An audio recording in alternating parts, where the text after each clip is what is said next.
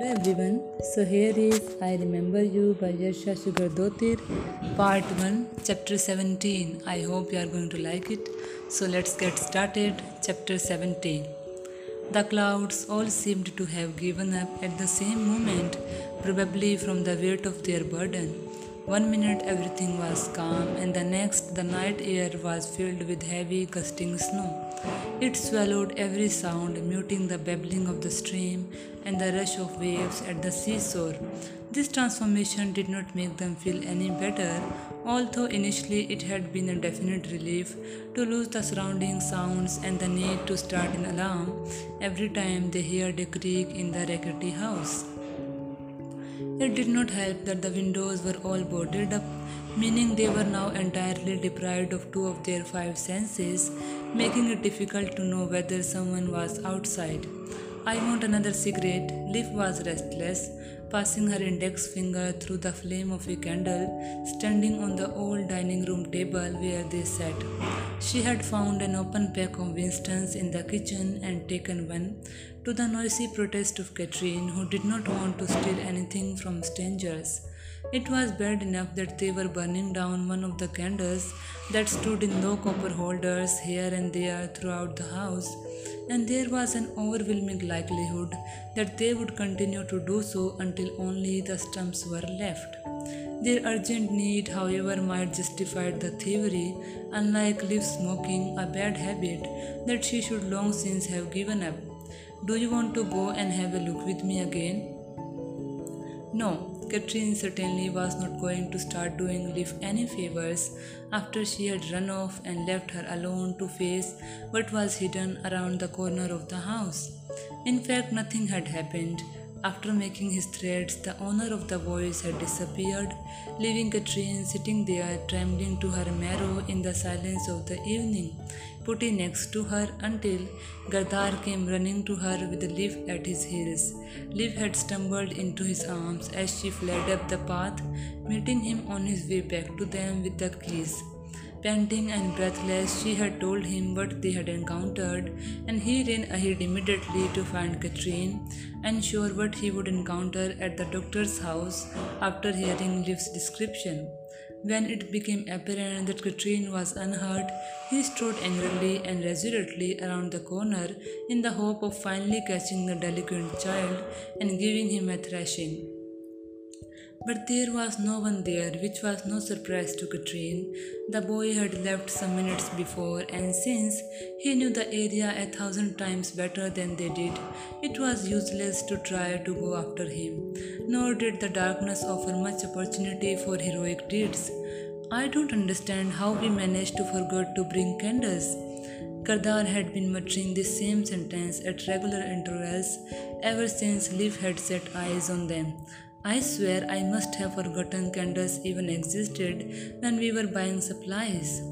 "Please come with me, I cannot go alone." Lif jerked back her hand after forgetting what she was doing and passing her finger too slowly through the flame. She shook her finger and stuck it in her mouth to cool it down. "It is definitely warmer there than here." It was ice cold in the house after Gardar had satisfied himself that no one was hiding along the side of it. They had been so frantic to shut themselves in that all of his suggestions that they make one trip together to fetch firewood fell onto stony ground.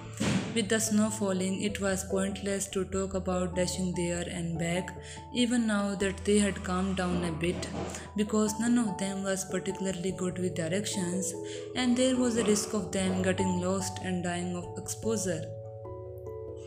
Now they sat there in their jackets and sweaters with sleeping bags round their shoulders, patting themselves to keep warm. Katrine actually found this difficult, since her body was so sore it could barely stand the abuse. "I don't want you to take any more of those cigarettes. How would you like it if someone broke into your place and stole your fax?" "I would not give a damn if I were coming home after being away as long as these people. Cigarettes get ruined when they are left like this with the packet open. They are barely smokable now, let alone in the spring. I am actually doing them a favor." Lif reached for the pack lying on the table between them, took a cigarette out and acted as if she were smoking it without lighting up. If there were not so few in the pack, I would encourage you to take up smoking with me. Katrine did not feel like replying to this, and Gardar seemed absorbed in a stack of books standing on a shelf on a nice-looking sideboard. They were mainly about the region, the history, geography, people and tradition of the Westfjords. Gardar had wondered aloud whether they should put together a similar collection for their guest in the future. Katrine had clamped her mouth shut, but had longed to shout that it would never happen. They would never return here to complete these renovations if they made it home at all. She watched him as he peered at the small print, trying to keep out of the little light they had to see by. He turned the page. "Anything useful there?" she asked. Gardar looked up from the book. "Yes and no.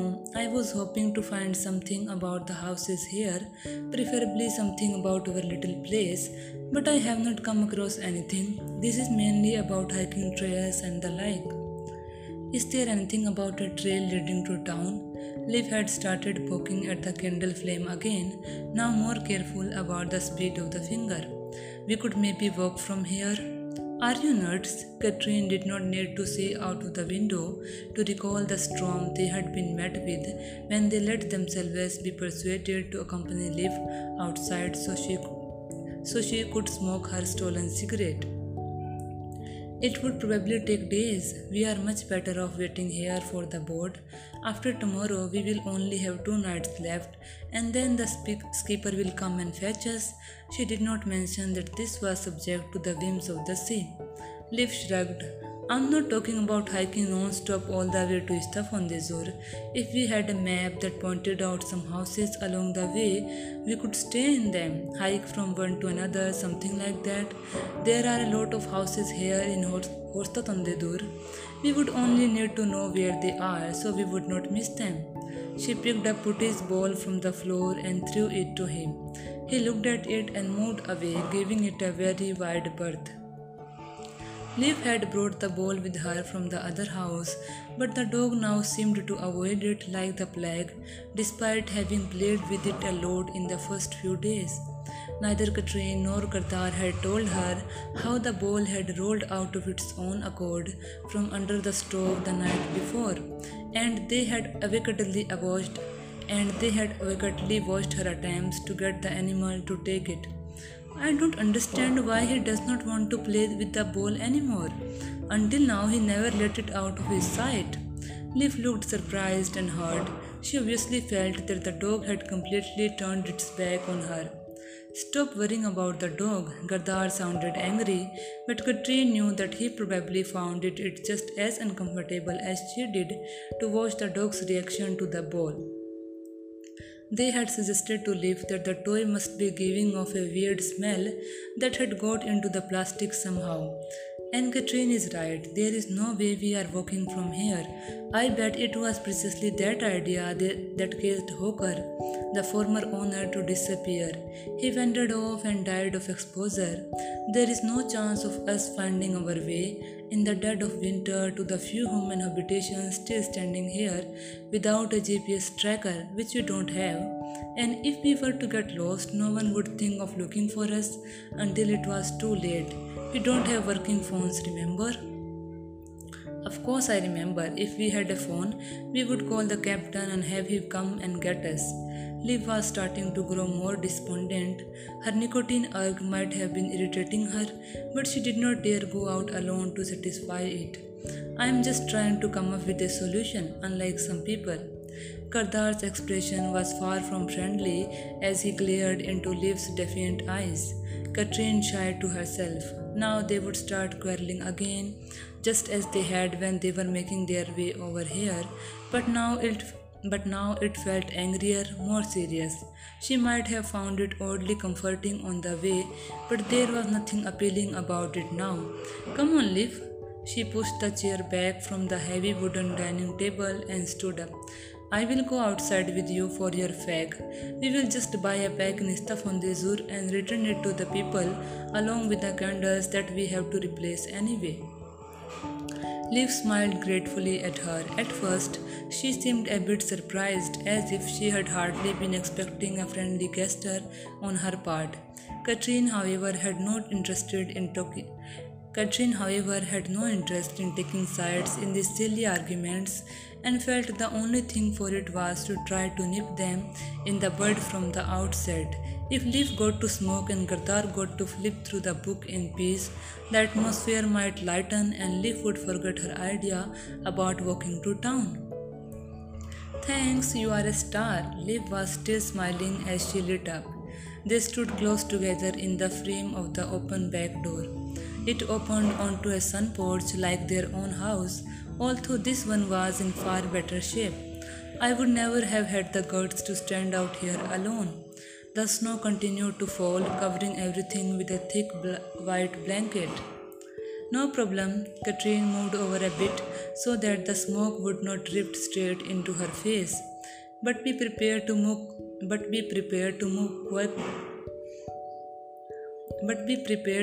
quick, smart.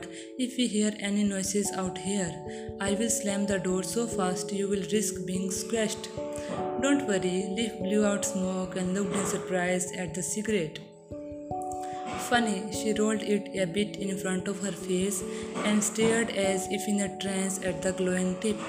"I have not smoked since Einar died." Katrine had often wondered how Lif had managed to stop smoking at the time. It could not have been easy, grieving for her dead spouse at the same time as battling her addiction. Was not it difficult to stop then? Lif took another drag and shook her head slowly. "No, it was no problem. I was in so much shock afterwards that I could not eat for several days, let alone smoke. When I pulled myself together a bit, it was as if the urge had been taken away from me. Very strange, but that's how it was."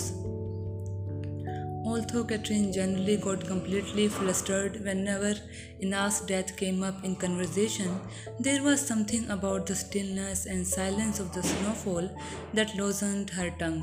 Suddenly she was not afraid she might say something that would come across as insincere or tacky. "Of course it must have been horrible. I have often tried to imagine how things have been for you, but I just cannot." It was what it was. The snow seemed to have the opposite effect on Lif. Generally she was open, but now she seemed distracted. It was what it was. Katrine was not sure what she should say next. She hugged herself tighter to ward off the cold. "Of course it is too late to say it now, but I have never told you just how terribly sorry I am. I would have liked to console you, but I never dared offer. I just hoped that you knew you could always turn to me. It was so terrible for you that I felt as if anything I said or did would just be trivial in comparison with what you were going through. I was such a late addition to your group of friends that I still feel a bit like a gatecrasher. Now that you have made me feel like that, it is just a kind of innate insecurity I have." Katrine breathed deeply. The air that filled her lungs was fresh and satisfying, although it was tinged with a slight smell of smoke. Maybe it was just contentment at having finally said what was on her mind that was making her feel so relaxed. "Well, I hope that one day you will find another man you can love as much as you loved Einar." Lif had been amusing herself by puckering her lips and blowing out big clouds of smoke. She seemed to be flustered when Katrine finished talking, and it was as if the smoke was going back into her lungs. She coughed slightly but then laughed a desolate laugh. "Hopefully I will find someone I can love more than I loved him." "What?" Katrine did not know whether Lif was joking. Lif smiled at her, her expression sincere. "Things were not going very well for me and Einar. You and Gardar must have noticed it. We would probably have divorced if he had lived. The last 4 years of our marriage were a complete disaster, and I had had enough." Katrine did her best to hide her astonishment. "We knew you had gone through some rough patches, but I just thought you had got over them by the time Einar died. You were absolutely devastated, and I know that was no act."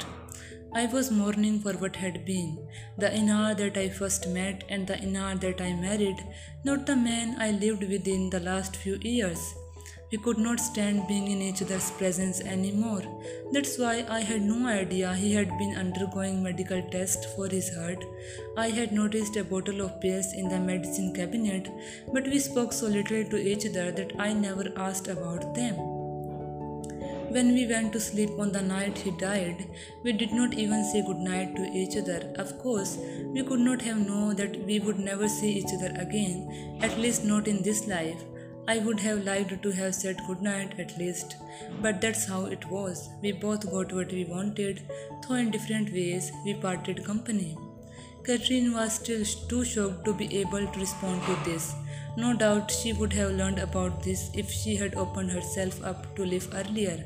Shit was all she could think of to say. Yes, exactly shit. Lif knocked ash off her cigarette and a large grey flag drifted slowly down among the snowflakes. It was almost worse than losing someone you loved. Of course I mourned him, but I also felt a little bit like the world's biggest hypocrite, having precisely wished he had gone to hell. She took her last drag on the cigarette and the tip burned into the filter. Remember that girl at the funeral who cried and cried? Really pretty, dark-haired, wearing a grey outfit? No, I cannot say I do. Katrine had not paid much attention to anyone but Gardar, who had had a very difficult time saying farewell to his best friend. Does not matter, Lif tossed the bird out into the night. She was his assistant. He had an affair with her for years, I think. She turned to Katrine. Actually, I don't think, I know. Katrine's eyes were so wide that her eyelids edged. Did Gardar know about this? Lif shrugged. I suppose not. I think Einar was more interested in keeping it from him than from me. They were still friends, not like us. Lif moved away from the door and Katrine followed her example. Did not you try to patch things up at all? Our marriage has not been a bed of roses, but it has always been flexible. Katrine decided to let it all out just like Lif. Actually, the ones always ends up being on me. I am the one who compromises when it becomes clear that he is not going to try. Lif nodded. Yes, I know. Einar was the same. Of course, I tried everything I could at first. I made appointments for marriage counseling, but he never turned up. The session just changed into my own personal therapy, which actually helped me a lot. I became angry instead of being sad, and it is a much, much better feeling. She smiled conspicuously, stretched towards Katrine's ear and whispered, I even cheated on him in revenge, to even the score, one all. She leaned away from Katrine again, and her expression returned to normal. But then I broke it off, since it was pointless and my motives were all fucked up. Einar never realized. He was too busy with his own infidelity to notice what I was doing behind his back. In fact, I'm really happy things happened the way they did, but sometimes I wish I had told him before he died. I almost did once, just to get back at him. Who was it? Anyone I know? Katrine was fairly familiar with a close-knit group of Einar, Lif and Gardar friends, to which she had been graciously admitted after she and Gardar had started seeing each other. Although Lif and Einar had made her feel quite welcome, the others were a different story, deigning to talk to her only out of loyalty to Gardar. Katrine felt she could always read in their eyes, especially the women, that he was far too good for the likes of her. A non-entity, a teacher who was not particularly stylish or beautiful, she had no trouble imagining that some of the people in that happy little group would have had few qualms about stealing each other's boyfriends or girlfriends. You don't know him. He is older than we are, and we were not at all well suited. It was a mistake on my part. Lif smiled sadly at Katrine. I think I am better off with someone closer to my own age. Okay. Katrine had no idea what else to say. She felt slightly ashamed of her own curiosity, though it did not seem to bother Lif at all. In any case, she felt relieved when Lif said nothing further. Her news had caught Katrine completely off guard. They walked silently back inside to Gardar, and Katrine prayed he would not start quarreling with Lif again. She needed peace and quiet to take in what Lif had said. Her worries proved unfounded. Guess what? Gardar had got further into the book, which he had moved closer to the candle's flickering flame.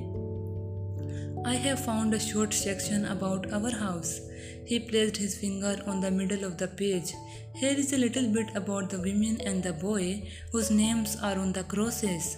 He did not seem to notice their silence in his own excitement.